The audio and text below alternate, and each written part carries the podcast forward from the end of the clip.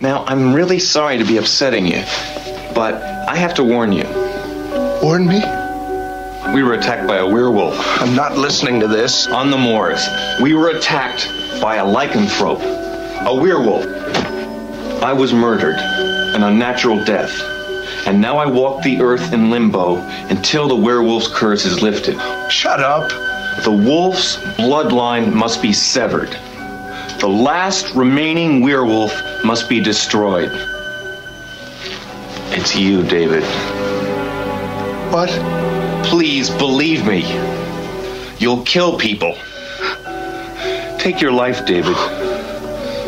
Kill yourself before you kill others.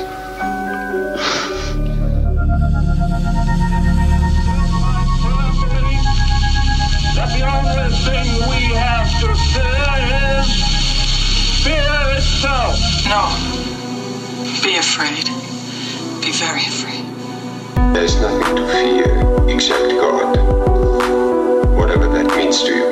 Do I look like someone who cares what God thinks?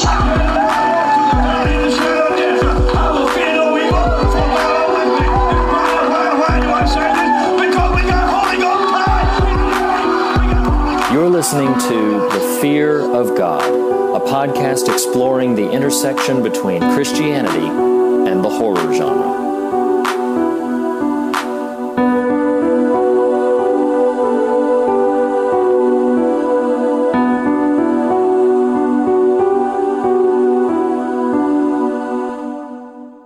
Hello, everybody. Welcome back to the Fear of God. I'm excited because today we are launching a brand new series. If you enjoyed last year's I Love the 90s, you're in for a treat because this is part one of I Love the 80s, a brand new series discussing seminal horror movies from the 80s. This is Nathan Rouse, one of your hosts who grew up in the 80s, um, a, a- fantastic decade, if ever one existed. Typically with me as fellow 80s baby Reed Lackey.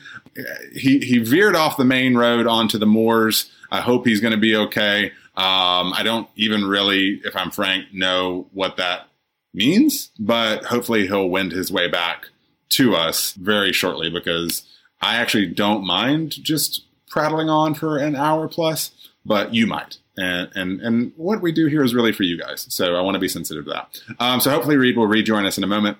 While we wait on him, I, I did want to just encourage you. We are again jumping into I love the 80s. If you love the fear of God, and I know you do. Let's be honest.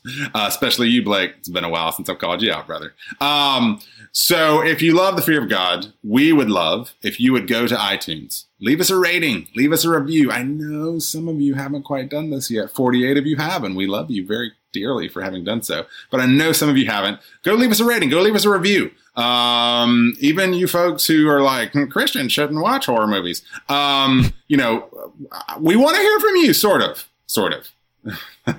Maybe you don't want to hear back from us. But nonetheless, uh, go leave us a rating, go leave us a review. Please subscribe to us. This is how, in the new fandangled world of 2018, which is very far removed from the 1980s, this is how things come to matter. You know, is is people subscribing to things on the internet. So yeah, please go make those things happen. Reed, Reed. you're back and you're you got your backpack on. You're ca- you look like you've been traipsing through some some high grass. I, I don't really know. I Are do. you okay? Well, you know, I'm I'm missing like three weeks of my life. I don't understand. I don't understand exactly Oh what happened, gosh. but I, I know. I just like one moment I was walking around on the moors, backpacking across, like having a great old time, and then all of a sudden I woke up in a hospital, and there's all these talk about you know, and the and the guy who voiced the Muppets was over me, like you know, telling me all about insurance and all this other weird stuff. And so next thing I know, I don't know. Obamacare. yeah, and so so I don't. I mean, I don't know, but I guess when the next full moon happens, then uh, I guess I'm supposed to feel something. But who knows? I mean, Is that another? Is that another bite on you? You were just. yes. Last last week I got bit. coming to Yes. bites. Last week I got bit about the face, and this week I've gotten bit about the throat, and so yeah, I don't know. People people Goodness just think I look tasty. brother. I'm I'm gonna start. Um, I know I'm gonna start calling myself, you know, myself uh, short tasty because uh, I can't. Lord knows I can't be big tasty. oh, gosh, I don't even. I don't even know what to do with that. Most people don't While- either. So while they we- just- right, yeah. Well, they just bite. They, they just bite, and then they're like, "Ah, no, not enough meat."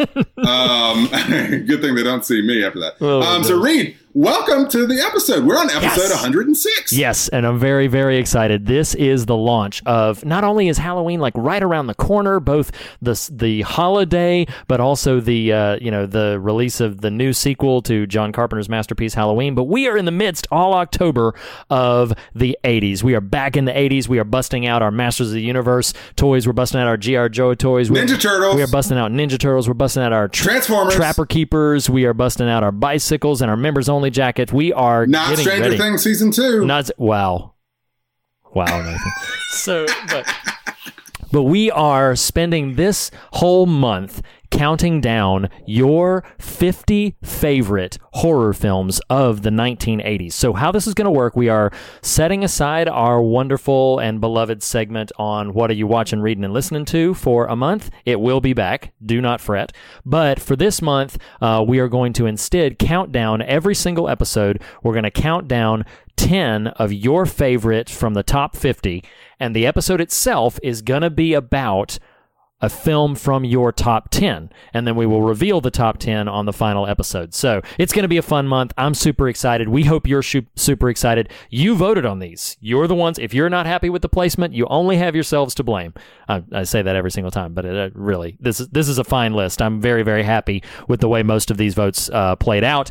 Um, so before we get into the uh, official top 50 proper this is the only episode in which i will do this. I figured it would be nice to mention just three or four uh, that made the top 100. We will list the entire 100. Um, we'll put it up on Letterboxd and share it to the Facebook page, but just three or four little standouts that made the top 100 that we won't specifically be talking about elsewhere. Um, Peter Jackson's, I don't know if it was his debut, but it was one of his earlies, the horror film Bad Taste, landed in at number 100, which just delighted me. I thought that was funny and appropriate.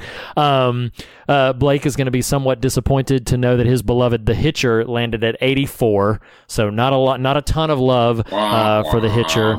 Yeah, womp womp. But then also a favorite film of mine, uh, a favorite film and horror film of mine. And if you've not seen this film, please seek it out and check it out. It is well worth your time. Uh, it's called Dark Night of the Scarecrow. It was a made-for-TV film. Sounds cheesy, has a bit of a cheesy cover, but it is exceptional. And it landed in at number 56. Didn't quite make the top uh, 50. Um, and then the last one that I'll mention is uh, is at number 51, Michael Mann's film Manhunter, which uh, is the first film appearance of the character Hannibal Lecter, played at that point by Brian Cox rather than uh, by Anthony Hopkins. But uh, that landed in at number 51, just barely getting eked out of the top 50. So just a few standouts from the overall 100. Again, we will be publishing at the end of the month so that nothing gets spoiled. We will be publishing the full list of 100 that you voted on. You placed them there, um, and we're we're very very excited. But do you want to go ahead and dive into the the the numbers 50 through 41? You want to go ahead and, and reveal for all of our listeners right now what those are? I I do, Reed. Do you? all right, all right. Well, I don't- I don't know. I got to be honest, Reed. I love the 80s. Hashtag. Um, okay, so we're gonna go ahead and start with number number fifty. Landing in at number fifty was the Stephen King directed, the only film he ever directed, uh, Maximum Overdrive. Have you seen this film? Uh, I have not seen this film, though I do want to go ahead and register it as a candidate for QK5. I don't know, man, because it is. Uh, let, let us just say that his strengths are in writing, not necessarily in directing. But it's it's a little bit more of a cult. Prose writing. Yes, yes. Yes, uh, it's a little bit more of a uh, at this point of a uh, sort of a cult classic than anything else. But yes, Stephen King's directed Maximum Overdrive came in at number fifty. What was number forty nine, Nathan Rouse? Well, speaking of cult classics, and both those words in this instance starting with a K, we have at number 49 Killer Clowns from Outer Space. That movie that everyone will cite as the reason they hate clowns. Um, directed by Stephen Chiodo, it is wacky and it is zany, according to Reed. And uh, It's true. it- like again, it is more of a cult classic than anything else. Reed, I have like, I, I have no idea how this movie begins or ends, but I do have recollection of seeing footage of this as a young person at a friend from elementary Really? school's house. because that's what you did was you watched the movies you weren't allowed to watch at home in other people's houses. That's true. and it just terrified me. So Yes, yeah. I mean it's it's got some. I mean they're creepy looking clowns. They're killer clowns to be specific. Um, yeah, it's it's super silly, but it does have its charm. It does have its appeal, and clearly our listeners agree because it came in at number forty nine. So uh, moving right along, we're going to clip along with these so that we can get to the meat of today's episode. Number forty eight, uh, a film I really, if I'm being honest, wished had uh, shown higher. I don't think there's a lot of people who have seen this film. If you haven't seen this film, like seek it out. Maybe we'll do an episode about it and kind of drive people to it. But number 48 is Pumpkinhead. It was directed by special effects legend Stan Winston. He didn't direct very much. Uh, he only directed two features, and this was his very first one. It features what I consider, personally consider to be the greatest, best, and possibly scariest creature design in all of horror film history. But it's also a surprisingly like substantial film about revenge, and uh, you know, it's it's got some great things. I'll, I'll save all of that for hopefully when we eventually do an episode about it. But number forty-eight, Pumpkinhead, starring Lance Henriksen and directed by Stan Winston. did you say starring Lance Henriksen? Interesting. Yes, uh, starring Lance Henriksen. hmm Uh, what was the name of that Chris Carter TV show? Millennium. Yes. that guy. Um, which also he crossed over into the X Files. So X Files. um, so number forty-seven is Silver Bullet, directed by Daniel. I'm gonna butcher his name, but think it might be Attias or Atias. Uh, but it is based on uh, old Uncle Stevie's book Cycle of the Werewolf, um, starring Corey Haim, the infamous Gary Busey, Terry O'Quinn, aka John Locke, bingo, and Megan Follows. Yes, uh, one of those other seminal '80s icons, and Shirley. I do need now to seek this out. Is this a good movie? Is this a good? Is this worth watching? Reed? This I love it. I love it. Honestly, like uh, I mean, it's it's got some cheesiness to it, but I really think it's a great movie. Like honestly, we won't spend a ton of time on it right now. It's another one that maybe would qualify for a QK uh, at some point in the future. But uh, no, I love Silver Bullet. Silver Bullet's a favorite werewolf movie of mine, and I really I really enjoy it. So yeah, I would I would highly recommend it. Personally, I would. Interesting. Um, and All you know, number forty-seven, it's it's got a strong showing. Okay, so number 46, um, another Stephen King property. You're going to see Stephen King adaptations show up a lot in these top 80s films. Um, but number 46 is Firestarter, directed by Mark Lester, again based on Stephen King's novel of the same name. Um, it stars Drew Barrymore back in her young E.T. days, Heather Locklear, Martin Sheen, and George C. Scott. Now, I have to make a comment here. He is playing a Native American, which is like just the textbook definition of terrible whitewashing, but he delivers a fantastic performance. He's the main villain in it, and uh, and he is chilling as always. And I actually have a lot of affection for Firestarter. Some of the performances are, are stilted, hit or miss, but overall, I like it. I would say, since we just recently commented on it, I'd say if you're trying to choose between seeking out Firestarter or Silver Bullet, I would prefer Silver Bullet. But clearly, listeners, just barely prefer Firestarter because it came in at number 46. So, so yes, uh, Firestarter by Stephen King. Well, number 45, totally unrelated to Stephen King, is the Monster Squad. Oh my uh, directed gosh. by Fred directed by Fred Dekker, not to be confused with Christian author Ted Dekker. Um, think the Goonies meets Universal Monsters. So you've got characters like Dracula, Frankenstein's monster, the Wolfman, the Mummy, um, the creature from the Black Lagoon, just walking around going "F this, F that." Um, but all of them in in concert must be stopped by adventurous adolescents. Um, it sounds like a romp. Reed. Dude, this movie is so fantastic. My wife and I bonded in one of our first, like when we were kind of, are we going to date? Is that what y'all call date? it? Wow. Yes. Um, in in one of our first conversations where we were kind of like, are we going to date or are we not going to date? We bonded over the fact that she owned Monster Squad on beta, and uh, yes, Monster Squad is a fantastically fun, uh, wonderful '80s film. If you have not seen Monster Squad, uh, and it's relatively palatable. It's got some language, but if it's relatively clean and palatable. If you're looking for something that's not going to be too extreme, uh, wanting a fun '80s horror film, uh, definitely seek out Monster Squad. It is worth your time. Um, so number 44, um, the first entry in what will be a handful of uh, franchise entries in this list. Uh, number 44 is Friday the 13th, Part 6, subtitled Jason Lives. It is directed by Tom McLoughlin. Now, this is a really fun, this is my personal favorite of the Friday the 13th sequels, um, featuring a fantastic closing credits song by Alice Cooper called "The Man Behind the Mask." Um, it is, it, in my opinion, it's kind of the first time that the Friday the Thirteenth sequels, which had mostly been rather earnest, sort of dived whole hog into their campiness factor. Um, but Jason Lives is a very, very fun. Uh, I, I, if you're just looking for a classic slasher, I would highly recommend uh, Jason Lives. Uh, yeah, I, I like it a lot. It's, I mean, it's silly and cheesy in many, many ways, but I think it's great. I love Jason Lives. Awesome. Well, it loves you too, because on number 43 is The Changeling, directed by Peter Medak, uh, also starring George C. Scott as another Native American. This is really where George C. Scott had this run of roles in the 80s. just totally not representation era. He's Um, not a kidding. Native He's American. not a Native American at all. He really isn't, either in even in the other movie. Um, but it is kind of a classical ghost story. It's pretty underrated. I think you like this film. Oh, right? this is a personal. Fa- yeah, no, this is a personal favorite of mine, horror or, or otherwise. I'm gonna say this frequently in this list, um, but maybe at the end I will put some like more two or three s- solid recommendations. If you are a horror movie fan and have not seen The Changeling, oh my goodness gracious, seek out The Changeling as fast as you possibly can. It's a wonderful, wonderful, excellent movie. George C. Scott is tremendous in it. Great classical thrills and scares. Um, a wonderful mystery story at its base. Um, an excellent, excellent movie that I can't recommend enough. I love The Changeling. So yeah, yeah, go seek it out.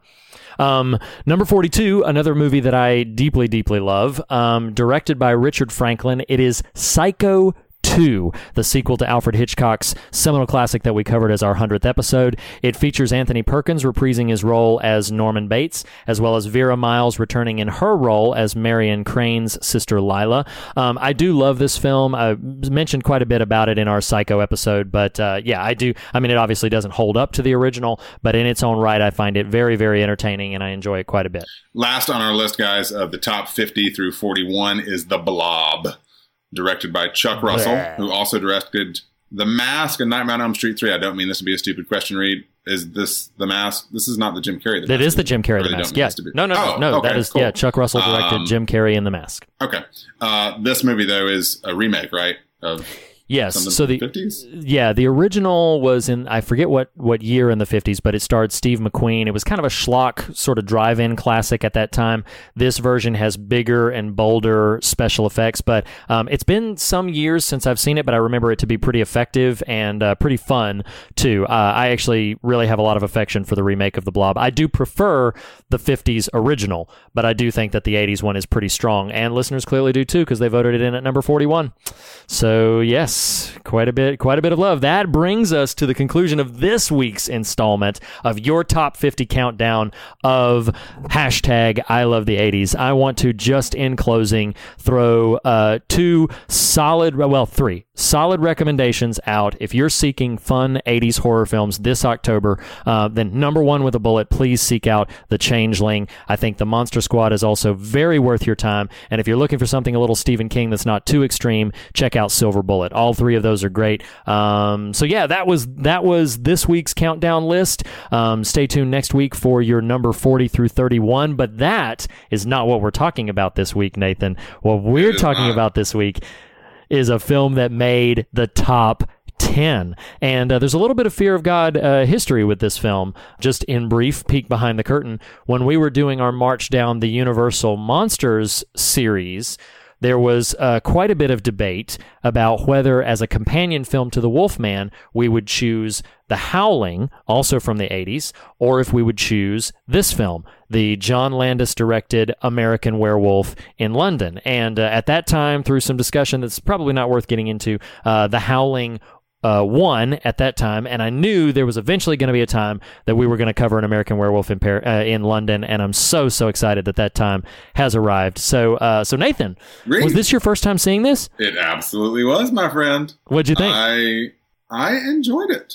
I really I um I really like the experience. Uh, now I- I'm gonna I'm gonna preface this. So there's what can happen when you're watching a piece of media, you know, TV, movie, what have you, a second time, and the different levels you're able to plug in on it on repeat viewings that is fruitful and makes finding thematic layers more uh, rich. Um, so there's that version of consuming art. Well, then there's this version, which is also equally fun. Sometimes leaves you a little unsure, like thematically, because you know you're kind of finding your bearings on just what exactly you're sort of experiencing, but is nonetheless fun as well, which is to simply have no clue what you're getting yourself into other than the title of the thing is an American Werewolf in London. So I really didn't know. I didn't watch a trailer. I didn't read anything. I mean, the title is pretty on the nose, but Sure. Um, so you've got you've got some some narrative uh, uh, a narrative spine to sort of work with here. You kind of have an idea what you're getting into just narratively, but beyond that, I didn't know anything about it. So I was kind of pleasantly surprised by its mix of kind of comedy Yes. and earnestness. Um, so and and that was kind of cool because I just I, I really had no clue that that was a component of the film. Absolutely. Um, yeah. Now, I mean, have you seen this like many times or just a few? Uh, you know what? This was probably my third or fourth viewing. I haven't seen this much. Well, let me ask you times, this but- because you just you just you just referenced the Howling sort of thing. What at the time of choosing the Howling prompted you to pick that over this?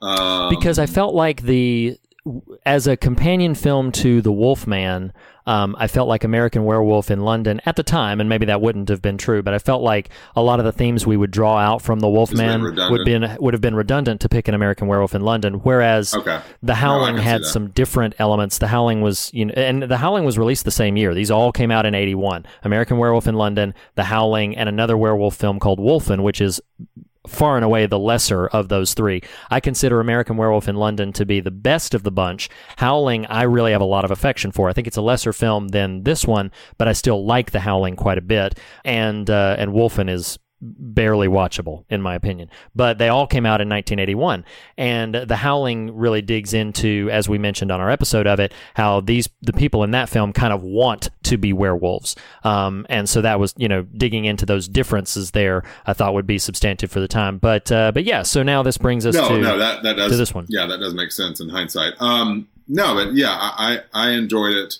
I did in reading some backstory on it find a couple of interesting uh, trivial bits. oh nice yes please by all means yes Um, one, the financiers believed that the script was too frightening to be a comedy and too funny to be horror, Mhm. which is just always, you know, it's just always fascinating when kind of art does this that that just tries to bridge some gaps and where where art meets kind of the commerce side of this Sure. industry. Right, you right, right. Like, well, you can't market it if it's not horror to you know more horror. You can't market it to the comedy people. Anyway, it's just kind of interesting that that was a hang up, um, which does make a little sense. I mean, it is not jarring in a way that's off-putting. But if Sure, you, like sure. I did, like I did, if you have no clue that that's the tone, it takes you a minute to kind of calibrate to that. Like, oh, these guys are are funny and their their right their banter right is is light and and frothy and comedic in a way that I didn't expect. So, No, so I that was agree. kind of a, a fun experience to have. Uh, the other big sort of trivial bit that I would probably imagine you're aware of is that the one and only king of pop, Michael Jackson, yes was oh yes a, hu- a huge fan of this and thus chose Landis to direct and makeup effects guy Rick Baker for Thriller. absolutely um, yes directly because of this film yes Yeah, well, well, once you read that, you're like, oh, yeah, I totally see that completely and makes perfect sense. But it was just, it was one of those fun little bits of trivia to trip over and realize, oh my gosh, this was kind of staring you in the face for 30 years and would have never known that that's exactly the, the connective tissue there. Sure, absolutely. Well, and speaking a moment for about legendary effects uh, artist Rick Baker, um, so his work in this is stunning. It is absolutely staggering, specifically that transformation sequence, which we'll get into a little bit later. But it was so impressive, as a matter of fact, that uh, this the the generation of this is somewhat apocryphal. Um, there's a bit of uh, argument to be had about whether or not the Academy was going to honor this work anyway, or if they created the category of best makeup because of American Werewolf in London. So there's some debate about whether or not the Academy was going to do that anyway, or if they created the category specifically for American Werewolf in London. But regardless of that, it is not in dispute that the very first created Oscar of Best Makeup went to Rick Baker for an American Werewolf in London because largely because of that transformation sequence. Right. Well, it's funny you say that. So, and I didn't transcribe this, so I'm not going to do a great job of remembering uh, finer details of it. But Landis, in subsequent years, has conveyed, and regret might be too strong a word, but apparently the edit underwent a lot of changes over, just Hmm. over time before they had a final edit locked. And specifically, he he has conveyed sort of wishing that he had not lingered on the transformation so long in Hmm. the actual cut of the film, not because it isn't worthy of celebration, but because he's he actually I think what he was trying to say is like I even got lost in it to Mm. perhaps the the narrative disruption Ah. that might not should have been. It's, it's just kind of an interesting observation. See, that's so funny because I have the exact opposite effect. To me, that transformation sequence is like the hinge point of the film. Now, it, it happens an hour in, so it doesn't happen until two thirds into the film. But to me, it all kind of hinges on that transformation sequence. Like that, the, the entire first two thirds of the movie, they are debating about, well, is he this thing or is he not his thing? What, you know, Sure. what is he? And so when he begins to transform, in my mind, I actually think that the length is appropriate, or I wouldn't mind it going maybe 30 seconds to another minute longer because it really is this. To the effect on me as a viewer is that this is a a disruptive, horrific. Um, uh, yeah, I mean, it, you experience the transformation with him, right down to the the bulging back, the extension of the hand, you know, the the popping Right, out of the face, which oh my dear lord, you know, like all of those effects. Which the reason that he got the Oscar and it's so alarming is so much of it looks very authentic. It's all practically done, no computer Oh, effects. yeah. Yeah, Every inch of it is practical, and it looks staggering. And so because of that, Yeah. um, there's there, I, I, yeah, I mean, it's it's utterly engrossing. I'm I'm actually surprised to hear that anybody would look at that and think that it that it could have been trimmed down because I almost I almost want the scene to to keep going. It's a fascinating scene to study. It's a fascinating scene to experience, especially if you're watching the film for the first time. I love love that transformation scene. No, I, I think your observations are appropriate. Yeah, it was just, it was, and, and, you know, I, I'm not interested in, in traipsing off the road deep into the moors to have a sidebar conversation about it, but I can sort of see the point he's making. Hmm. But I also think you're absolutely right. Yeah, so we can we can move on from there. I just thought that was a really interesting. Uh, Sure, sure. factoid there. Did you have any bits you'd like to trivialize for all of us? No, the main the main one I wanted to mention was the the Oscar creation. Um, and I definitely think you know as a as a first piece of Oscar recognition, yeah, American Werewolf in London's transformation sequence is pretty stunning and and pretty impressive. It's the kind of thing that you could look at and say.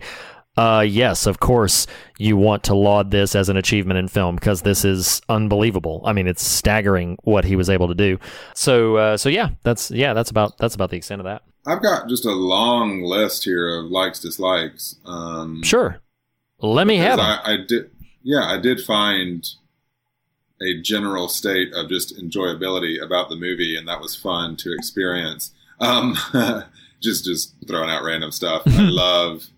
It had echoes for me of a, a, another piece of media I'll I'll reference here, but I love in the Slaughtered Lamb pub when I don't have the character names in front of me. David and David and Jack, the two of them. Okay. Yeah, the two main ones. Yeah, yeah, yeah. Um, but David's the one who died. No, David's the one who survives. Yes, Jack dies. David becomes the the uh, werewolf. yeah. Yeah.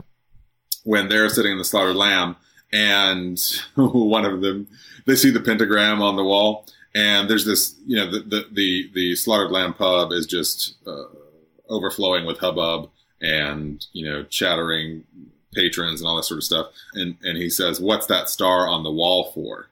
And it's like you hear the record stop, and it, it and who knows, maybe it was a nod to, though I doubt it.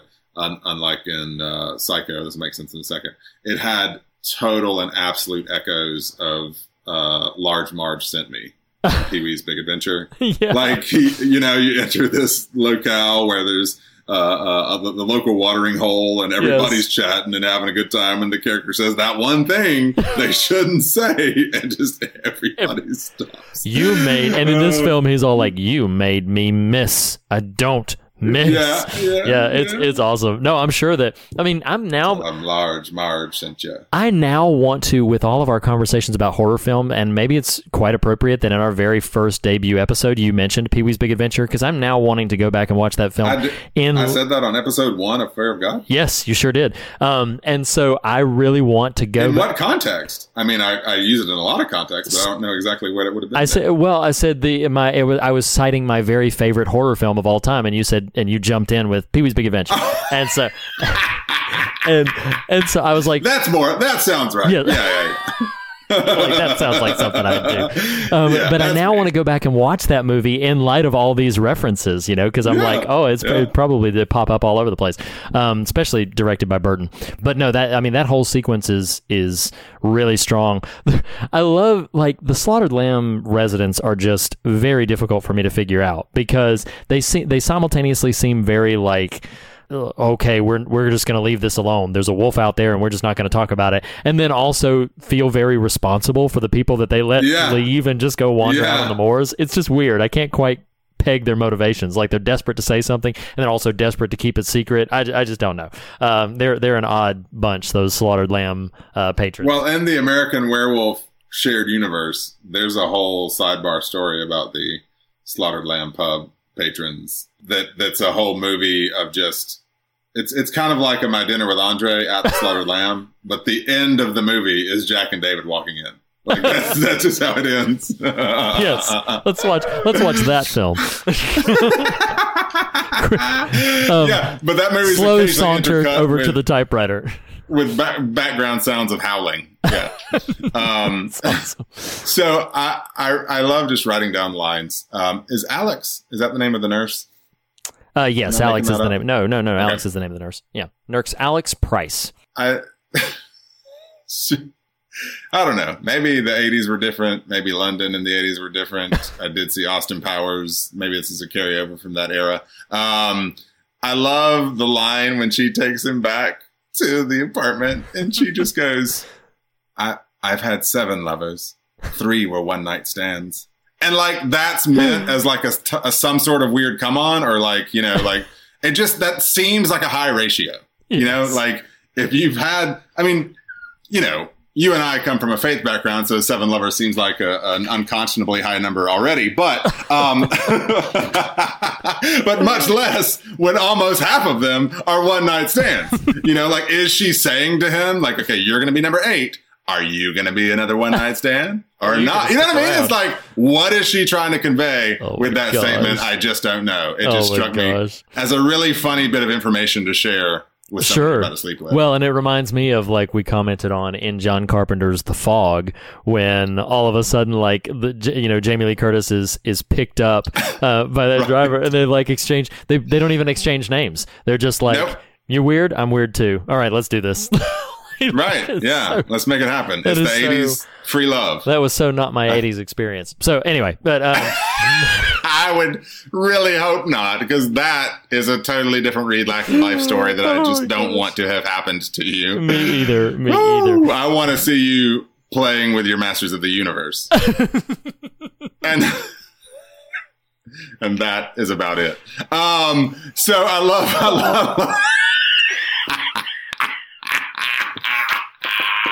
I have, I have no comments. Um, I have no comments. Yeah, that's all right. That's all right. It's probably for the best. Um, I do love the soundtrack. I love all the Oh, it's great. the- Yes. the tracks they use. Um, And every single I one of them has uh, has a the word moon in the a title. moon reference. Yeah. yeah. Yep, they do. I love it. Well, I- that well, that wasn't subtle, Reed, but I appreciate you sharing, you know, pointing that out. Wow. wow. I don't, Um, This could be that- Yeah, no, it's all right. that, It's that right. tone of conversation. Sorry, sorry. Um, I love Ben, the little Indian boy who only says no. Like it just reminded me of being a parent and my child right now, who literally is like, no, no, no. little jerk. Um, so let's talk about the transformation real quick. For me personally, yes. unlike the howling, I maybe maybe I'm just desensitized at, at 106 episodes of The Fear of God, but I didn't find it visually kind of gross at all. Like, uh, um, oh, okay, yeah. you know, a, a lot of the a lot of kind of moments like this that are just, you know, I'm trying to think of other examples where visual effects just take hold in old horror movies, and it's just really disgusting. Oh, The Fly, you know, Sure. these Yeah, these yeah, yeah. transformative, groundbreaking, landmark effects moments in horror movies that can be because of the nature of the effect very disgusting. Sure. Um, I found this one just more kind of fascinating to watch and less like visually gross. Um, Sure. Which Yeah, I yeah, which I think is kind of a credit to it. Even unlike the Howling, I actually, to my remembrance, I find the Howling transformation actually kind of gross, if I'm remembering correctly. Yeah, yeah, yeah. No, I, I wouldn't disagree. I wouldn't disagree. And and no, I I'm kind of with you. I, so part of my experience of watching the transformation sequence is not repulsion, but is actually just fascination. I think there's a tremendous Right. interest in watching how he is morphing into this wolf-like creature, and I think part of that is it is this odd mix of like sometimes when you can so blatantly tell that a thing is a fabrication of makeup it can take you out of it it can make you feel like oh well that's that's so clearly you know a contraption but this very much had the effect on me that watching great illusionists has on me where it's like you know an illusionist does the trick you know it's a trick you can't see quite how they did it. And because you can't see quite how they did it, you just kind of buy into the illusion of it. And that's my experience of the transformation, where it's like, yeah, I know this is a fabricated effect, but it is so well done and so uh, effectively rendered that I just get lost in it. And again, it's just fascinating to watch. Huge kudos, though, to that actor. Let me pull up his name so I don't say it wrong. Uh, to David Naughton for selling that moment. I think half of the strength. Well, let me go ahead and say two thirds of the strength of that is Rick Baker's staggering makeup effects work. But then also And then half of it is the performance. because I can't do math. So, um, but at least two thirds is the makeup effect, and then at least a third is David Naughton's fully committed performance because he is just he's he's Yeah, yeah. really commits to the the pain of it, the agony of it. The, he himself is fascinated. He's staring at parts of himself that are transforming, and um and so he I think without those two components in cooperation, it would not be as effective as it is. But thankfully, both of those are at an A plus level, and so it really winds up being a really effective scene, a really effective moment. All right, well, let's talk about this wolf for a minute because I want to. I'm gonna I'm gonna get nitpicky here. So All right. one one sm- sm- and I'm slightly joking here though though also I'm, I'm like two thirds joking one half not joking um I think as much as I love the as much as I love the transformation sequence I feel like the post transformation scene execution of the wolf I'm not going to say it's bad but it's so like not the same level at all Yeah, I know. I get it. and and so you've got this latter film wolf shaggy dog you know it's like it's like the shaggy da right um but i just love and this is just you you know me listeners know me enough at this point that these things just fascinate me the, the little moments in movies that we, that go unseen like how did shaggy dog werewolf get out of her apartment without damaging anything like he is very like studious. Like he doesn't Sure, damage sure. anything in his transformation. Nothing gets knocked over because they are. She and the doctor are clearly baffled as to his whereabouts. Have no clue that he may actually like. There's no hair anywhere. Like, did he relock the door when he left? Like, what do they? Well, I mean, I guess that begs the question of do they even lock the doors? Well, they must lock the door because he gets locked out because he climbs. Yeah, yes. See, yeah, of course. this is these are the things that keep me up at night. Reed is how did the American shaggy dog in London get out of the apartment and and, and just make his way unseen afterwards? Like, Well, it's easy. It's it's easy. He went through the doggy door. like- Mm.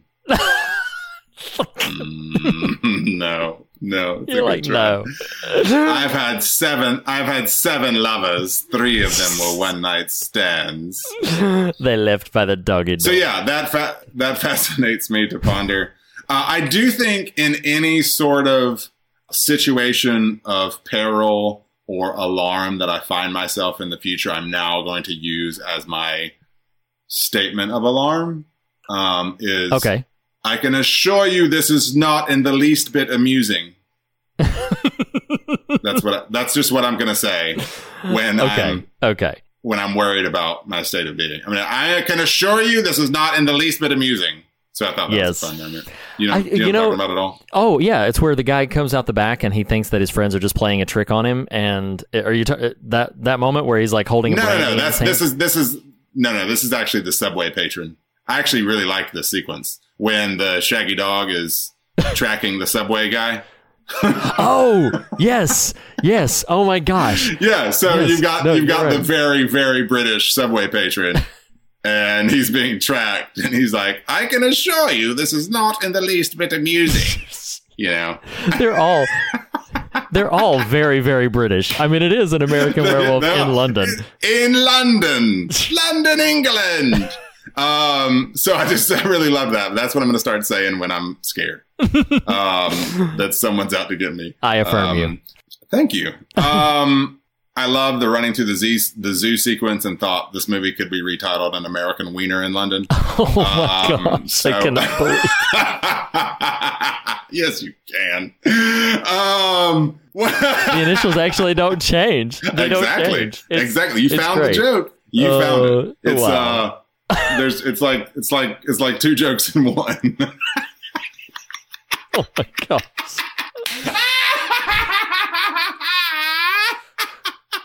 You. Oh, I'm too much. I know. You're too Um much.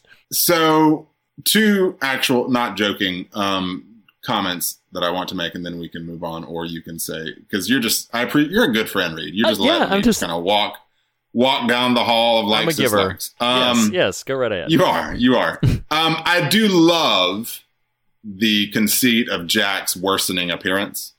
Um, so Oh, yes, yes. The last last week's movie was pretty self-explanatory. Um, this one, Jack and David are friends who are backpack American friends who are backpacking through the British countryside.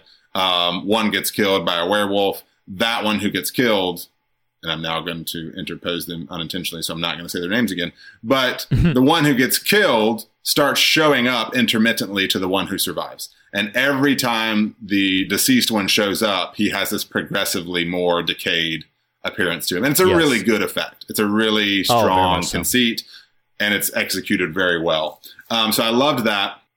The last thing I'm going to comment on on my likes dislikes, and I actually have it as a love. Okay. I'll say it as a love and a dislike because I dislike that they don't do more with it. Oh, okay. I loved the Nazi wolf dream sequence. Oh, Um, yes, yes, yes, I think yes, it's yes. a very powerful sequence visually. I think it's strong, just like impact impact wise. Yeah, of course, of course. you know and and i and i just kind of wish they had done I, i'm not even saying repeat that aesthetic or repeat that convention i just mean it was such a sort of like the transformation the transformation is so strong when it happens that maybe do they not revisit or regain that strength of visual again same kind of thing here it's such a potent sequence Sure. that i just was like oh man i would have liked something else like that again Well, and I think that's one thing you could ding the film on as a whole. There's a lot to love about this film, but I do think there's a way that if somebody, and I think some critics have, if somebody were to say that it is less a cohesive film and more a sequence of impactful moments or more just sort of like segments that kind of work together, they kind of thread together. I wouldn't really argue very much with somebody who saw the film that way. I think the film has easily um, half a dozen to 10 very effective moments, individual moments that I'm like, oh my gosh, you have got to see this moment, like that Nazi dream sequence, like the transformation. Um, actually, his entire sort of rundown of dream sequences are great. Uh, them wandering the moors while they're kind of being sort of uh, hunted and stalked by the wolf. Um, the moments in the slaughtered lamb. Uh, the I mean, I think there's so many things to praise about the film but there's very little that I think the film really latches its teeth into, forgive the pun, um, that it feels co- to feel cohesive once you conclude the film. It just does Sure, ultimately feel like a sequences a sequence of very compelling but admittedly somewhat disjointed moments. Um, so if somebody did walk away from this film feeling more like that, again, I wouldn't argue with them, but I also don't think it hinders the ultimate enjoyment of the film well, either. and perfectly illustrating your point is just how abrupt the ending is. Yes, it ju- it just sort of stops. Very- right. Yeah, yeah, yeah. Well, that's that's kind of my uh I have two things. Um, yeah. So in likes dislikes, so I really enjoy again they don't do more with him, but I really enjoy the sort of bumbling inspector who you know like he's sometimes quite right and and just keeps getting shot down by his superior and and I just Oh, love how yeah, yeah, yeah. It, it's almost this sort of sort of like a like a comedy He kind of reminded me of like a John C. Reilly kind of character. yes, exactly. He keeps speaking up, and sometimes when he speaks up, he actually, Oh, yeah. s- you know, Yeah. says uh, something that's, that's thing. appropriate and right. Yes, um, but just keeps getting shot down by the other, you know, quote unquote smarter member of Scotland Yard. So I like that. I I referenced it in my entrance into the episode, but did you catch uh, the in, that the insurance? Uh, you would have known if you were attuned to the voice um, because it is a very distinct voice. But the insurance director who comes in and, and talks to uh, David as he's recovering in the hospital, and he kind of goes into hysterics when he wakes up from the hospital. But that is Yeah. that is Frank Oz. That is the voice of Miss Piggy That's and funny. Fozzie Yeah, yeah, and and all the I rest of them. remember in the cr- opening credits seeing his name, but I don't know. I, I mean, especially don't then, but I didn't know what he looked like. Sure. And now that you say that, yes, that does ring true. Sure, sure, yes. Um, his little cameo there, and again, if you if you weren't And did you say Yoda? I mean, Yoda. Oh, Yoda. That's- Yeah, no, I didn't mention Yoda, but Yeah. yes, he's he's the voice of Yoda, and and you he's not putting an affectation on his voice, but his voice is so distinct in and of itself that if you just listen to him talk, you can be like, oh man, that sounds very much like these characters. Well, it's because it's the voice of those Especially that moment when he's like, mm, yes. You you can't. No, I can't take you anywhere. Um, I can't take you. can't. I can't take you to London. London, Paris, Oh my gosh. you know, Oh my god. gosh. bathroom. Um, but then uh, the other thing, the other thing that I'd, I'll be honest with you, man, I just don't quite know how I feel about it. This is not a transition to themes because I didn't really latch onto it very much. But the perpetual tableau, maybe it is probably you know a thematic note, although I don't know much what to say about it. But it, it really stuck out to me this time, just the perpetual onslaught of how the undead want him to kill himself. it's just that whole sequence Oh, and the, that, that is literally my only theme here. Okay, all right. Yeah, so we'll so that. so so we'll get to that, but that is uh, maybe I'll talk more about my feelings about that when we actually get there because I was like, yeah, so th- that that moment uh, stuck out to me. But that's that's it for my uh, likes, dislikes, mentionables, as it were. Um, what about your unmentionables? um, Wow. So as far as scares go, um, I wrote, the only thing I wrote down is just the dream within a dream. Um, Yeah, that's that's a great moment. Yeah, that's a really great moment. um, I dreamed a dream of time gone by. I would cite the, you know, I would cite the transformation. We've already talked at length about it. I would cite the transformation on my list, and uh, and there's a there's a couple of nice little jump scares, but I, I do think to the point of whoever said it might be too funny for horror. I think a lot of the scare factor in it is somewhat undercut by the comedic tone that pervades. You know the the film. Um. So, but yeah. Well, and to your point, like the big carnage in Piccadilly Circus towards the end. No, that's the name of it. I know. I Um, know. It's just funny. Okay, okay. I mean, like I, I, I know when I'm joking, and I'm not joking right now. Um, I just think it's funny to hear you say Piccadilly. yeah, circus. Um, but the the carnage there is so intense that yeah, you're like, uh, am I supposed to be like amused by this? Right. You know, right, like. right, right. Um, because I can assure you, this is not in the least bit amusing. That's perfect. That's a perfect callback. Yeah. That's a great segue. Do that. So Do that again. I did it. I did it. Um, so yeah, the the dream within a dream was really great, and Piccadilly's are great. Um, so themes. Yes. Um, I'll go direct directly to where Please you do, were yes. and and name the theme. So I did find, and I'm glad. I'm glad I asked you about the howling. Previous, uh, you know, the previous use of the howling because I do think there's a way in which partnering this with Wolfman would have been redundant uh, one week to the next. But Sure. what I do think is fascinating about this, I think even for what might feel like a little wonky execution of American Werewolf, it does a better job with some of the thematic elements Wolfman just kind of lightly touches. Sure. At best, best illustrated in that scene. So, Mhm. um, listeners who aren't going to watch this movie, I reference the character who died. That's that's Jack. So Jack. Jack, the friend, the, the the friend who gets eaten early in the movie or or killed by a werewolf early in the movie, um, that re- reappears multiple times. When he appears to David, he basically says, "I am." And, and he doesn't, I don't think he uses this word, but he basically conveys he's in a purgatory type state. Yeah. Um, and he can't, he can't move on until David, now a werewolf, is killed or kills himself. Either maybe- one. Yes, until he's dead. Okay, okay, yes, okay, yeah. Um, well, so that culminates David at the last, you know, kind of four fifths through the movie. Why is he going there? I can't remember. He gets summoned there by Jack. So he's just around. He's just around town, and then he sees a vision of Jack calling him into that theater. so he Okay, so he follows Jack into that theater. so I think he- it's I think it's called See You Next Wednesday or something. It's it's an adult movie theater, but I, I think Right. I think it's called I See You Next Wednesday or something. I mean, Pee Wee's Big Adventure has already been referenced once, you know. So, um, so yeah, Jack summons David. I was thinking adult movie theater. No, Um, I got it. I got it. Okay, I'm just cool, I'm yeah. just I'm just I wowing. You, I figured you would. You? Um, wow.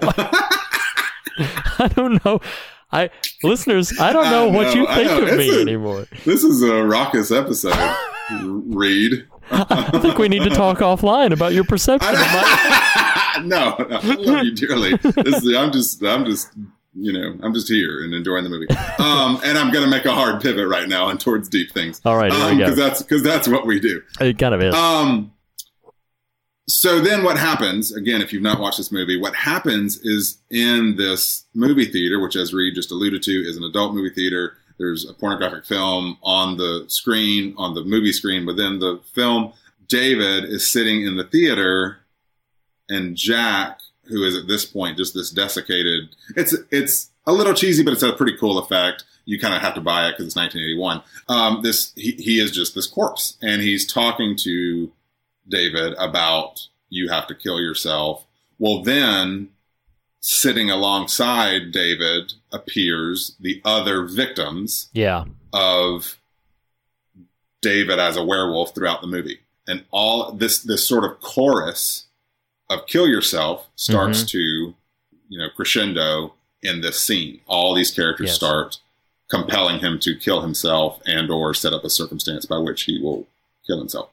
And you know, I think that scene if this movie has a lot to say, and I'm not 100% sure that the movie does, but if it does, which is which sounds more dismissive than I mean to, but if it does, it's all right there. Mm, mhm. Because what I wrote down is what a fascinating look, and I would say that is cultivated very much in the church, and I'll put a pin there, and we can come back to that Mm. what a fascinating look of the ways we shame ourselves Mm. by the ghosts of our sin. Oh, Nathan Rouse, that is great. And it could not be more illustrated, even though I, I, I don't want to camp out too much on the literalism of this, but go with the metaphor here. It takes place in a pornographic emporium. Right, right, exactly. Like, I, I was just, I was so floored. Again, I don't even know that it's totally intentional, but it does. And this is why I would say American Werewolf in London takes the seeds of the Wolfman, Universal's Wolfman, and suddenly just like lays them all out in front of you right.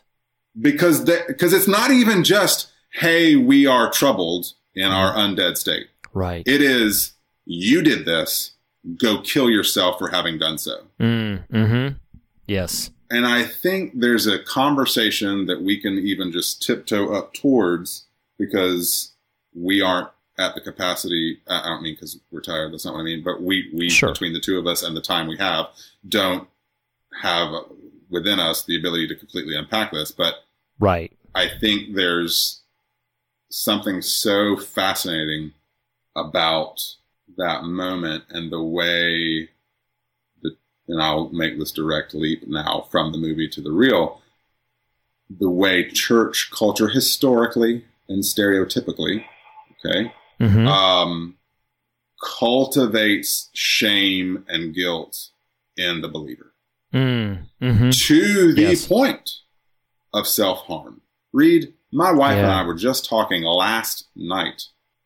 This is slightly unrelated, but one of our children is experiencing some anxiety that's kind of new to her, and and it, it, it is frankly slightly like unnerving as a parent to enter these new phases, especially as your child develops and you know you're you're like, oh my gosh, this is heavy and new, and I don't know what to do with this. Yeah. Well, so I'm I'm laying a few stepping stones here to get us back there. Well, we started talking. I've talked for a number of years about homeschooling or not our children. Mine is less a I want them to have a the best education possible, or I want them to have a Christian education. Clearly, if you've listened to this long enough, you know I might not think the quote unquote Christian education is the best option. Mine has been more a reaction to this culture of anxiety we're creating in our children through lockdown drills and uh, active shooters. Regardless, my point is we were talking about this notion of what it means to the distinction that we might make between altering a life choice and retreating. And she was telling a story about this family at a local church who, and I didn't know this story, but she has a peer who's connected to this family. At this local church, every year the church celebrates this young person who passed away a number of years ago. Mm. Um, and Reed the story is this family, which is just like this, you know, the picture perfect. It's the family you want. I don't even say that cynically. It's it's just this really rich sort of family experience. They they homeschool their children, and one of the children commits suicide. Mm. And the conversation my wife and I were having was just this kind of sobering cognizance of it doesn't matter. You know, the, the oppression of your own guilt and shame will be enough of its own. Yeah. Like, like we are so good at already kind of culti- or, or letting fester guilt and shame in us. sure. sure. Um, that to just retreat, or in this case, oh, look, they were a homeschool family too. And I, I really don't mean to camp out on the homeschool thing, simply to say, like, even pivoting away from the sort of common path Right. isn't this way of like certifiable health. Right. Right. Um, I'm kind of finding my way through these thoughts right now, but I just think there's something fascinating to take away from this scene in this movie that can and maybe should speak volumes to us as believers who Reed Lackey, my dear friend who has spent decades the, the, the child of a pastor and enmeshed deeply in the church life experience, we drill down so hard on you knowing and experiencing and being viscerally aware of your sin. yeah. Right. Right. And son of a bee, man, what we don't do, Reed, I think, and this is a very biased point of view, what we don't do is say, you know what? Yes, you are. You're, you're going to do things. You're going to feel bad for those things. It's there's a there's a smidgen of rightness to how bad you might or should feel for those things. Right. But Jesus is so good. Yeah. He's so good. Right. He's so good. And these things just don't ultimately matter. Yeah. And it's going to be hard. and It's going to be painful, but I'm going to walk through those things with you. And Jesus has gone before you. Yes. And he is our template for good living and right living and whole living. And, and we're going to get through these little bumps, but that's what they are. They're little bumps. They are Right. not the sum total of you. mm-hmm. They are not the thing by which you should ever draw identity. Mm-hmm. I didn't really actually mean to get this quite in this Sure. impassioned, No, but keep yeah, keep going. I think that scene is just so resonant as as a man, as a 38 year old, man who grew up in a sex saturated American culture as a Christian. I thought this is that this scene is all of it. Like Yeah. I never suffered with extreme self flagellation that way, you know, like Right, right. extreme guilt and shame. But, you know, I came to the church, evangelical church culture a little later than a lot of people, definitely I know than you. Yeah. Um, and so, and so I didn't inherit a lot of that sort of predisposition. Mm, mhm. Um, but you see it. You yeah. see it Oh, people. absolutely. Yeah, absolutely. Anyway, I, I'm talking a whole lot. What, what are you feeling or thinking? Oh, s- uh, sincerely, so so much. Um, did, did you have any clue this was going to come out of this? no, but I'm so glad it did. Like the moment you said it, I was like, "Dear Lord, yes, yes, and amen." Um, because so so the first thing that I'll say is yes, I grew up in a uh, you know uh, as as the phrase goes, I cut my teeth on church pews. I think I've said that before on on the show.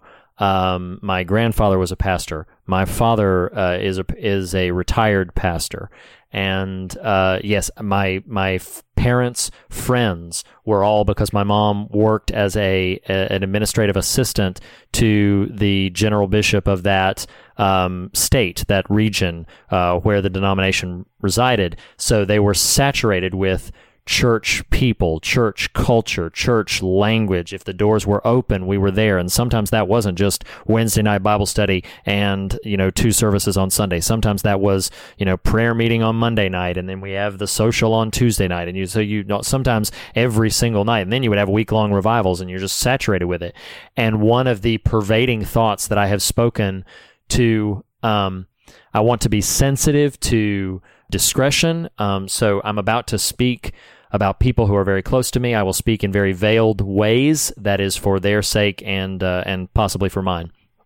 Um, but you have conversations with people who grew up in that culture, people I love dearly. I grew up in that culture, and you have conversations with them about how they are. They sometimes live terrified, terrified of Right. getting something wrong, doing something wrong, making a mistake. Um, it was said to dear beloved family members of mine by dear beloved family members of theirs if you do a thing and then the rapture takes place, you won't go. And so you live in this constant pervasive and I'm not opening up a can of, you know, I'm not opening up Sure. Pandora's No, box on that I conversation, Right. but you live under this constant dread of you always have to get it right. You always have to say and do the exact right thing in every living and breathing moment. And what happens is when a mistake is made, then you have a facade that develops that your easiest choice is not to uh, confront the the transgression and not to you know bring it up into the light for the sake of healing and wholeness and focus on how we can how we have literally in our hands the means for restore for restoration but instead to hide it. And what happens when we hide it is it festers and it grows and then it gains more power. And eventually, you know, as the book of Numbers says, this is not the scripture I have in mind for this, but as the book of Numbers says, your sin will find you out. And what I experienced and what I, so I'll, I'll say this as you were talking, um, a few things resonated out to me. Um, I'm going to get to the one that resonated most with me in a second. One thing that resonated to me is there's a lot of scenes in the first like third of this movie where David's in a hospital. He's in a hospital because he has suffered this these injuries and to what people don't know, what he doesn't even know at that moment is that he has a festering sickness residing in him that uh, needs to be excised, that there needs to be some cure for, but the doctors don't don't know or understand that, um, and so they're just treating his wounds as normal, regular wounds, or maybe a psychosis, or maybe something like that. But I thought about this hospital metaphor, and a dear friend of mine had once said. I believe somewhat prophetically that he believes that that is what the church should be, that it should be very much like a hospital, which has no judgment whatsoever on any person walking through the door that needs the assistance, the care that that hospital provides, but also has zero tolerance for the sickness, disease, or wound that brought them there. And what happens right now is we've so conflated and identified the sin with the sinner, we've so married those two ideas that we can't separate it out. And that's why we've come to believe, I think, at large, that the only solution is to not sin, as if that were even possible. That the only right, solution right, is to never do anything wrong, as if, again, that were even something human beings were capable of. And so, what I thought about as I'm, I'm thinking about this, that, that's sort of the first thing is this idea of the church as hospital. Because I hear you, and you have two extremes. You have the extreme where the sin has so much power in our language, and it has so much power that, like you said, the powerfully resonant metaphor, the ghosts of our sin is constantly haunting us and constantly dragging our self image down, convincing us, like is said in the film The Exorcist, that we are animal and ugly, and there is no way a good God could love us, and, and dragging us into this pit of despair that, hey, you are so saturated with your sin that there's just no hope for you. You you'd best just punish yourself, best just off yourself and be done with it. So there's that extreme.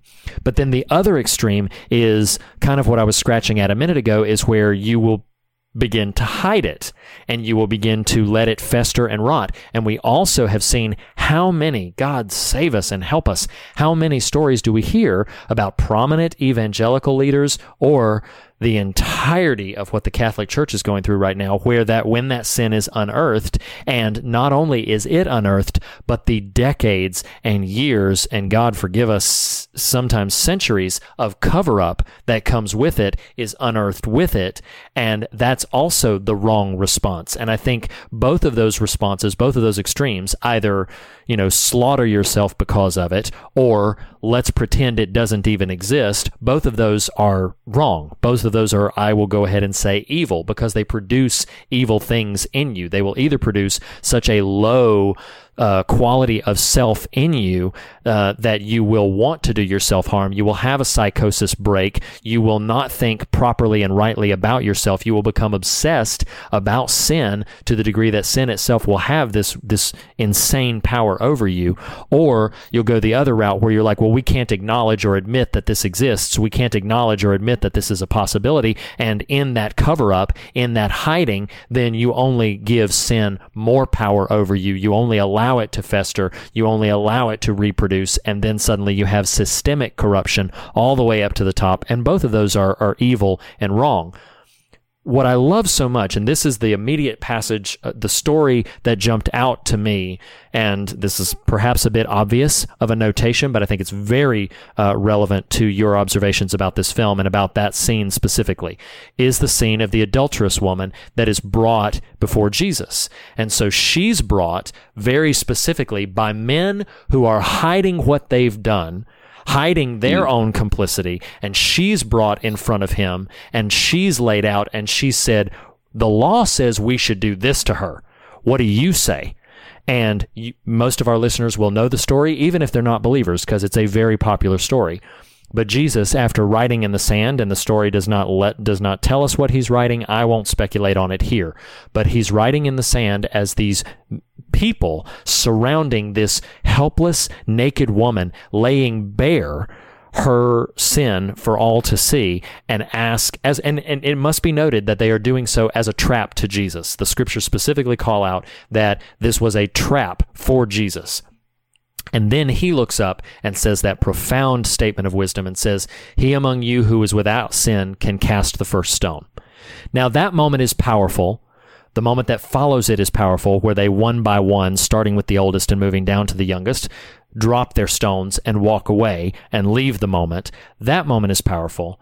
But then Jesus stands up and goes to the woman. And that's the part of the scripture that I'd like to read at this moment. He stands up and he goes to the woman. He goes to this naked, uh, scared, terrified, huddled woman.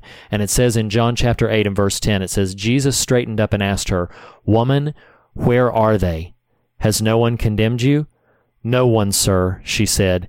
And Jesus says in verse 11, then neither do I condemn you, Jesus declared. Go now and leave your life of sin. And I think what you said is so powerful, Nathan, that there is a better answer.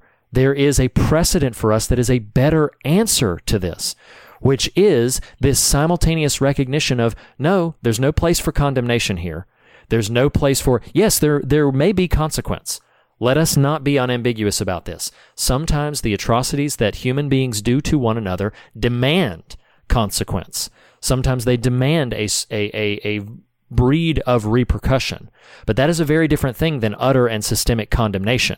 I mean, you look at some of the one of the things we referenced last week on, uh, you know, how Dawn of the Dead opens like with a Johnny Cash song.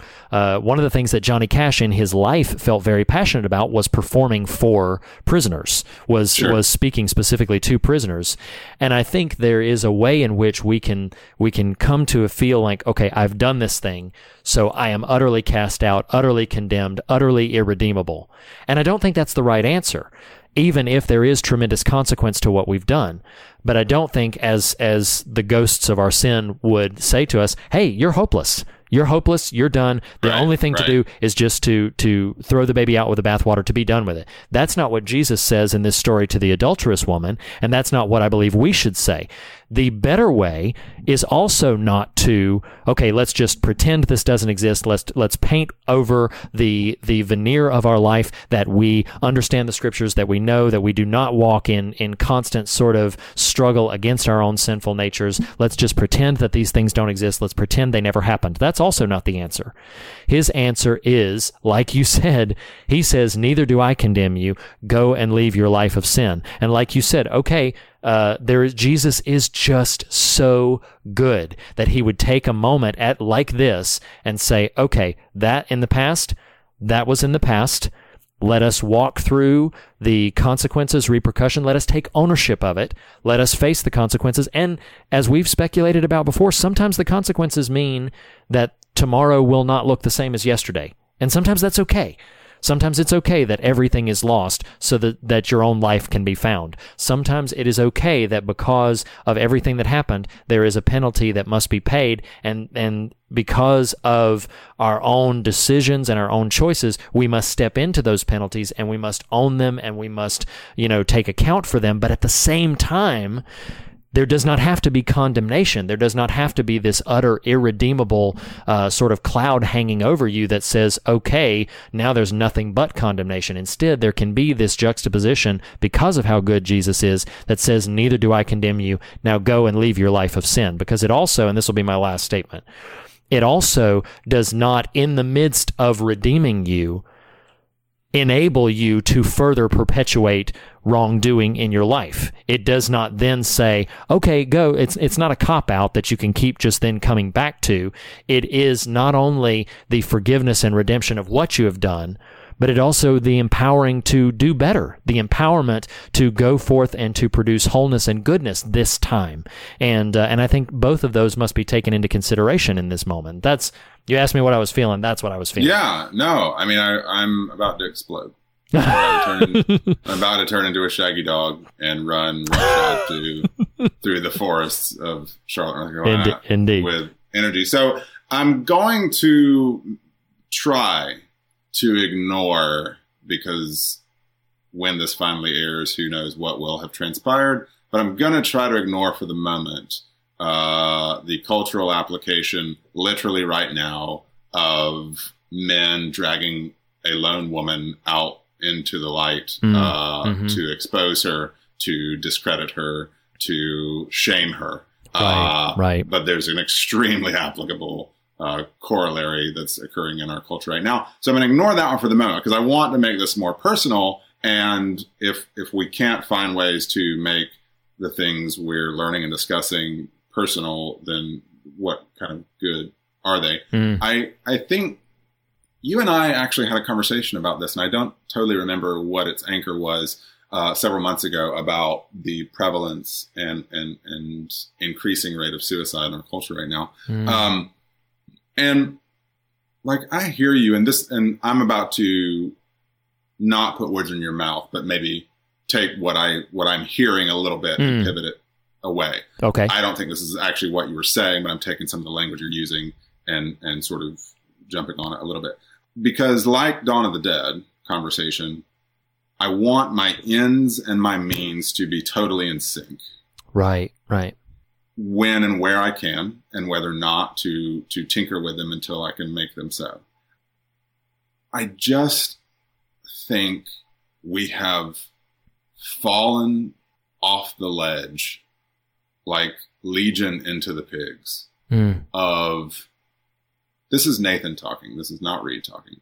Of our sin emphasis, Mm. because part of me, and I don't, I'm not enough of a Greek scholar, and don't have the scripture in front of me to know the roots of what is sometimes interpreted as go and sin no more. The way you phrased it just there was leave your life of sin. We just don't know what literally that's referring to in that moment. Mhm. You know what I mean? Like Mhm. it, it, we often will choose to interpret it as he's saying to this adulterous woman, never commit adultery again. Like, uh, you know, Oh, no, I understand what you mean. is, Right. is he? I, I don't know. Uh, I'm not necessarily saying he's not. I'm not necessarily. I'm certainly not necessarily saying he is. I think there's such a way that we have. We we live in a culture right now that read mine and your children are going to grow up with literal constant voices. Yes. Yes. Like you and I grew up with internal voices, hmm with community voices. Right. we did not grow up with literal, constant, multiple, competing, conflicting, condemning Right. voices. Right. And so there's such, I, I think there's such a way. Oh my God, we have to be a shield Mm. hmm that steps in when the woman is being exposed or the children are being molested Mhm. or the sinner is being shamed. Right. Right. and say, it's okay. Jesus is good and loves you deeply, and it's okay. hmm And stand up, and I'll walk with you Yeah. with no caveat, Right. with no, but don't forget your sin, hmm with no, leave the, your life of sin. I'm referring to this specific thing that you just did. Simply and only and solely come with me to something better. hmm because I think we historically in the church have done what now the constant competing, conflicting, condemning voices are now are now heaping upon our children. We have burdened them and made them responsible for what we might call original sin. Yeah. We said, "Oh, it's a shame that your sin killed Jesus. If you don't want to burn, here's the Roman road." I'm being very reductive right there, but maybe not too much so. And I think, what does it look like? Because we talk a lot about exploring and explaining. This is me explaining me right now. Like, to me, if the language to a child or a young believer or to any human is you are responsible for Jesus' death or you are bound to hell without X. If we are if we are part of foisting these burning coals upon people, what we are doing is administering a half truth at best and a false gospel at worst. Mm. To me, this is me explaining. This is me in my. I, I honestly had no clue this was all going to get stirred up. No, I hear you. I hear you. Um, I think we are murdering ourselves in the name of Jesus, Mm. and we are shack we are bondaging our children for the shame we never dealt with. Right. Right. Um, I think we are leaving Jesus on the cross, ignoring the life of goodness, hmm the teachings of wholeness, the resurrection of eternity. We're, we're ignoring those things. This, that's a very broad brush, and I get it. No. That is what it feels like in observing the way we are conducting ourselves as a church in this culture. And I'm not even going to distinguish between Catholic and Protestant. As a church, as the church in this culture, that is what it feels like we're doing. Yeah, I, I, I hear you. So so some of some of what I'm about to respond to will will sound contrarian, and I actually really don't. Intend, I really no, don't. Int- I really don't intend it to be. I'm finding these thoughts as they're coming to me. So, you know, whatever. You be, be a jerk. I'm No, I know, I know. said- I'm totally kidding. I'm totally kidding. You said something that I have a sincere maybe it's a question for you to ponder. Maybe it's a question for you to answer right now in this moment. But so you said something, and as best I can restate it, um, you said with no caveat, uh, with no leave your life of sin. I'm referring to what you just did. Um, Yeah, yeah, you know, yeah. Come, come with me into something better. And here's what I will. I, I love you, so here's what I'm trying. Yeah. Here's what I'm trying to say. What I'm trying to say is, to me, there is very little difference, very, very little difference, except semantic, to say, leave your life of sin and come with me to something better. To me, in my mind, there is very little difference between the the usherance of come with me into something better and leave that old bad thing behind. To, so, to, so to me, there is very little dis, like we can we can bark at language. There's a very interesting Sure, there's sure. a there's a very interesting book that um, I only just found out about this week. I have not had a chance to read it. In fact, in this moment, I wasn't prepared to, to to mention it, so I don't even know the author. But I remember the title.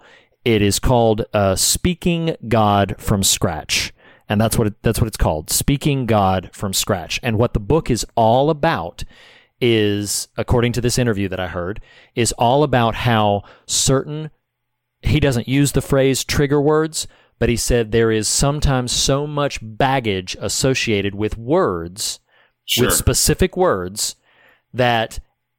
And I'm not. I'm not putting you in this camp. I'm simply reciting no. uh, uh, an interview. He said certain more progressive thinkers think, well, let's abandon the language, and certain conservative thinkers think, no, let's dig in on the language. We need to Right. emphasize the language. And he said his thesis is we need to define this language. What we oh, I need think to that's do. yes, yeah. I think that's totally valid.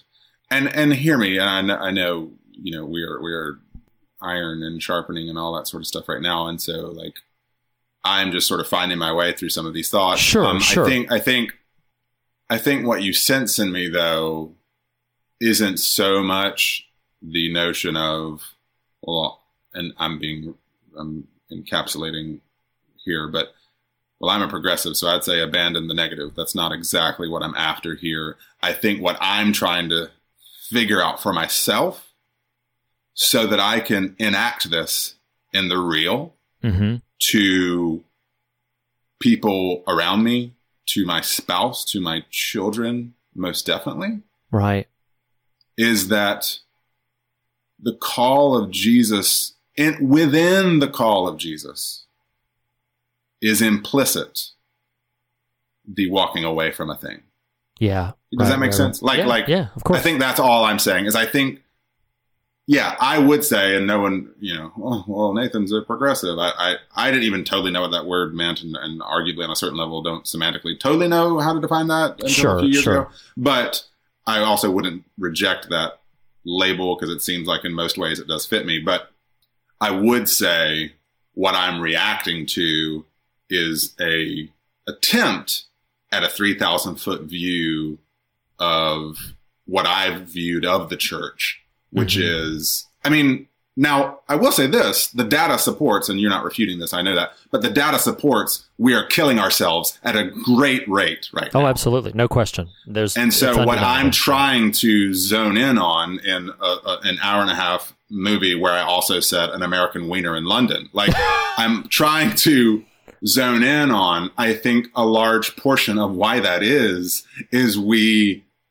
we shame ourselves to our own death Oh, and absolutely. yes. and and corporately, culturally, of which the American culture is largely has been historically steered by the American church, so it can't totally wash its hands of compl- some sort of complicity there a little bit. I'm not I'm not being real concrete there, but uh, you know what I'm I saying. understand. Like, yeah.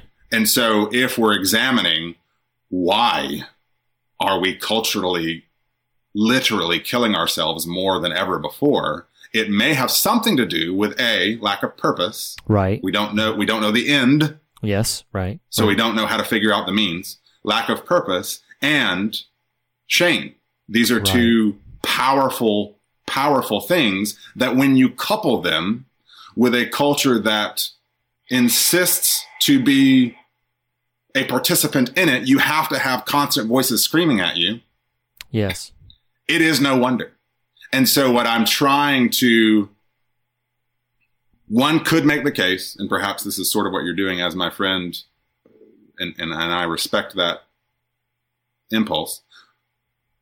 One could make the case that my efforts right now, linguistically, semantically, are to overcorrect Oh, to say. Right, right. we have so buried ourselves in our own sin Mm-hmm. that we have neglected. We've we've taken the pie chart of whole living and made eighty. We've made two thirds of it sin and half of it Jesus. I'm making another joke there. We've, we've made eighty percent of it sin or more, Yes. and 20 percent of it Jesus. And I'm simply saying, for the moment, I am utterly and totally content because of how good I believe Him to be to utterly invert that. Sure. Sure. You know. And anyway, I'm I'm just sort of speaking to the notion. No, it makes sense. Well, but here's s- semantic. Well, uh, of course, and yes, overcorrection might be a possibility, but I think the reality of it, or what we should strive towards, um, is so you look at a percentage, and I'm going to get super theological for about 30 seconds, then I'm going to bounce right back from it. You look at the argument of some people say, well, was Jesus uh, all God or was he all man? Was he 60 40? Was he 50 50? Was he whatever? What, you know, what was all this thing? And in my theological belief, my belief is that he was in totality human and in totality divine. Sure. So that's what I believe. And in so, and so in other words, to your to what you're saying about like overcorrecting the pie chart, I would be like, no, all of the pie charts are 100%. Like Right. there is there is no degree of the goodness of Jesus that will eradicate the in my mind the reality of the sinfulness we have to war against. There is no degree of sinfulness in my mind that we have to war against that would eradicate or dilute the goodness of Jesus. And I think that what happens is you have to choose what you are going to leave behind and what you're going to step into. And that that's how I see it. yes, I would. And if if you and I were on the phone right now, I would really not as in I would like challenge that. I, I'm simply saying like this is a Nathan and Reed real on the phone kind of moment. I would challenge the notion for me personally right now in my theology and the reading I've been doing over the course of a couple years, um, which is no better or worse than yours. Just. No, I get it. Yeah, yeah, yeah. Where it's where it's brought me is I would not associate that 100 percent man, and and you can correct me on this if if if I'm getting this wrong. I would not say that is representative of sin. Like Oh, that no, I didn't 100%. No, I okay, didn't Okay, either. That's it, it I felt for a moment like okay, yeah, it felt No. like you were saying like we are both of these things in total as as God or rather God was. You're going to have to choose one of these. Or, anyway, In so, case in case listeners are also confused. man, what is happening with I this movie? So, in case listeners are also confused, I was not correlating. That's Gnosticism. I was not correlating man as sin. I was Okay. making a comparison of pie Then charts. Then we can still be friends. I was making a comparison of pie charts of how we so often want to pit things in a binary way and say, Sure. well, you can't have 60% of a thing without having 40% of another thing. And what I was saying is like, no, if you want to compare two different things, you can have 100% of a thing and 100% Right, of another right, thing right, that can be simultaneously true. So there was no correlation between man equals sin, divine equals goodness, nothing Sure. like that. It was all just about you can have 200% in my in my understanding of things. You can have a a a person, an individual. So let me say this because maybe because of my relevant recent information, um, I have had conversations. I'm going to be terribly sensitive here. In the past three weeks, I have had no less than three conversations, three different conversations with three different individuals who mean a great deal to me. And in all three of those conversations, the situation was such that they were somewhat fearfully speaking to me about something that had entered into their life and caused a tremendous amount of destruction. And in, in all of those instances, they were relational in nature. And I, I, I know I'm being vague. That's to protect my loved ones.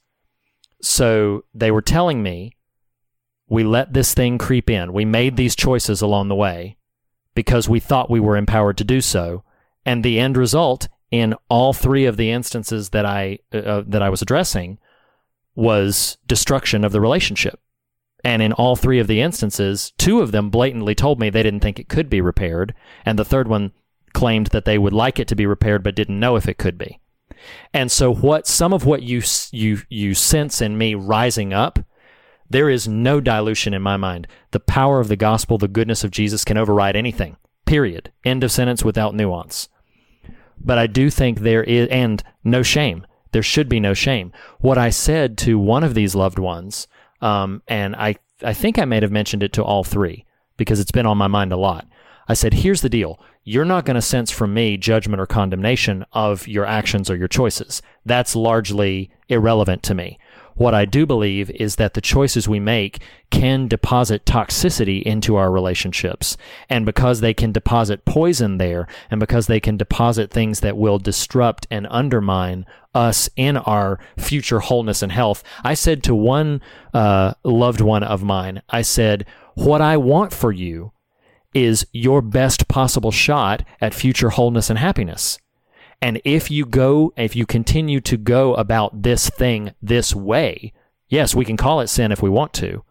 But if you continue to go about this thing this way, I have serious doubts about your future wholeness and happiness. Sure. Because the way you're going about it is depositing continual toxicity. And I think, I don't think you're wrong. In fact, some of my sort of kickback against some of the language may be viewed as an ideological disagreement with you when, in my mind, I don't think we have one. Sure, I don't I don't think there is any there's no argument in my mind that would say, "Hey, Jesus coming and saying, "Come leave your life of sin and come into something better." I'm like, "Yes and amen." And I think that some people focus too much on the way to live your life of sin is to just stop doing the things. And Right, I don't right. know that that's possible. And I sure as hell don't believe that the answer or the way out is just to shine this big glaring spotlight on it and make people live in fear or dread of that thing. I don't think that's the answer either. I don't think that's what it is. I think the answer, as I would reductively put it, is simply to respond to the invitation and then Sure. let him lead you wherever he would take you. I think that to me is how I interpret that passage in John 8. This language of the gospel and sin is simply respond to the invitation to step into something better, to leave that that sinfulness behind and step into whatever the Lord has for you moving forward. That's what I, I think a, a focusing on the sin is just as damaging or dangerous as an overcorrection and ignoring it. I think giving Sure, it too, sure, sure. giving it too much power either way because you're either making Right. it the center of everything or you're pretending it doesn't exist. I think there is this third way as we frequently reference things.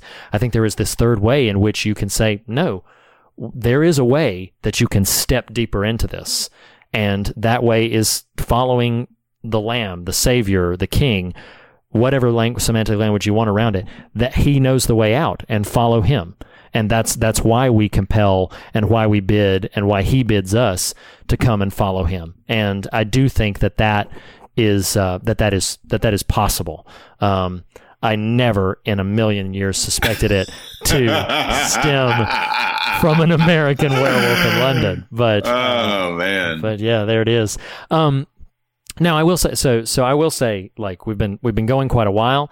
Um, if if you have more burning that you want to say, then I want to give you the freedom to do so. If you want to, we can wind it down here and and save it for another time. But I lovingly defer to you as as you wish. I mean, I think it's just a rich conversation, so I'm always I'll always lament putting bows on what could just keep going. Sure. And, and I, I guess I guess any further dialogue would just be kind of um, pulling at the thread as opposed to necessarily something real burning, def- definitive, or decisive to say. I just, I guess, I guess a final thought in response to what you just said, and and and you were being intentionally vague, and I can respect that. I think I wouldn't want to be misunderstood either, in the sense that I think by no means am I suggesting we just pretend sin is a non-entity in life, and and we will never be sort of you know experience struggle with it. Sure. Um, I think I think simply that we've made it so much a, a noose around our own necks. We let ourselves be blinded by it in a, Yeah. in a function that I think in our efforts um, as we grow in Christ likeness Mm, hmm and and want to be little Christs to those around us that a camping out too heavily or too hard in that zone may not have the effect I think Jesus is after in our lives. That's yeah, Yeah, that's a, right. that's a, a decent way to sort of put a button on that. Um, Amen. An American Werewolf in London. I love the '80s. Reed, what about you? I do. I do. I love them so much. I love them so much. Um, so as we do every episode, let's welcome David S. Pumpkins. My goodness. Um, Absolutely. uh, so we we measure every film whew, on three specific metrics: that of style, scares, and substance. Um, style, I'm going to give 1981's John Landis, An American Werewolf in London. On styles, which I would equate to liking, I think I think there are a lot of easy dings one might could apply to this movie, um, but I think its general good-natured sensibility and my unpreparedness for what I got, I'm gonna I'm gonna I'm tempted by a four. That feels strong, okay. but I'm feeling strong, so I'm gonna give it a four. All right. All right. I'm not going to argue or debate that uh, very much at all. For me, it's a four. There are some, da- I mean, it could, there are individual moments that would be fives all by themselves. Uh, we've already mentioned them. Um, but yes, as a whole, as a piece, uh, I think four feels right um, for me. So I would give it a four for style. Um, for scares, I, I mean, this one this one's tough because I actually do think there's a lot of comedy that kind of undermines the potential fear Sure. factor. Um, but that transformation scene is just so effective, and so are some of those dream sequences. Um, I'm uh, three and a half feels right, so I'm gonna give it I'm gonna give it a three and a half on the scares measurement. Um, I am gonna go with a three. I don't. I think. I think. Yeah. I think you just said this. I'm still kind of lost in my head at the moment. Um, but I think you just said the scare, the transformation factors into a lot of your choice on your Sure. Yeah. your scare metric. Um, I would say it's almost the wolf's share of it for me. So I'm, Yeah. I'm going to stick with a three. For substance, you know, I I think that movie tripped over profundity. Hmm. Um, like I don't think the movie is quite as thoughtful as what I think. Now, I don't think I pulled that out of thin air.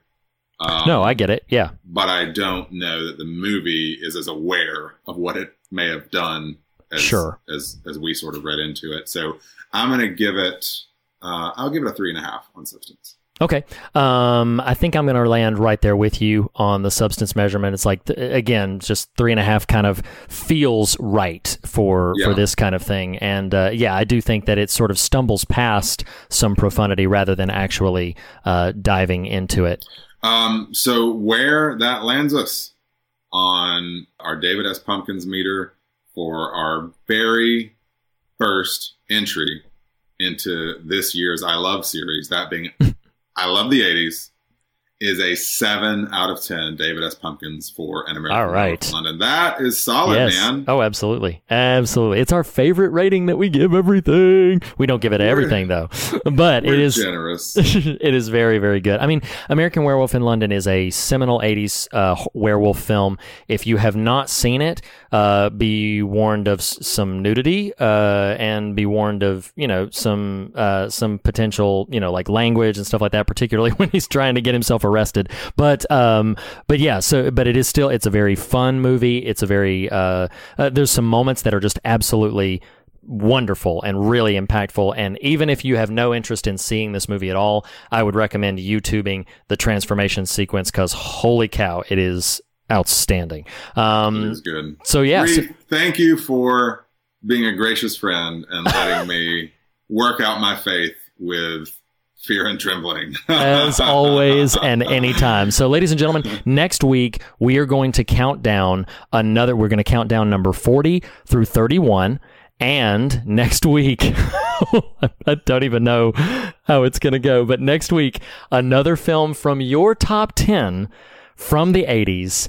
We are going to be diving into the Sam Raimi directed The Evil Dead. Ladies and gentlemen, it has finally happened. Next week, right here, The Evil Dead. Uh, yes. Join us. That's perfect. Join That's- us. We'll So- see you next week, guys. Bye.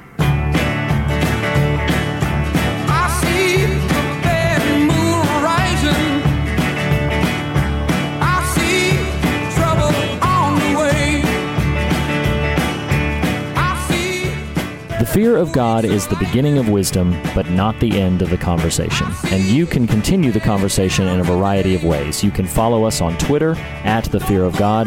You can like and follow us on Facebook or join the Facebook Fear of God discussion group. You can follow us on Instagram at Fear of God Podcast. Go to morethanonelesson.com for show notes or to leave a comment on this post or any of the other official episode posts. Email us at fearofgodpodcast at gmail.com. And last but not least, if you listen to us through iTunes, we would greatly appreciate a rating or review. Thank you for listening. We'll see you next week.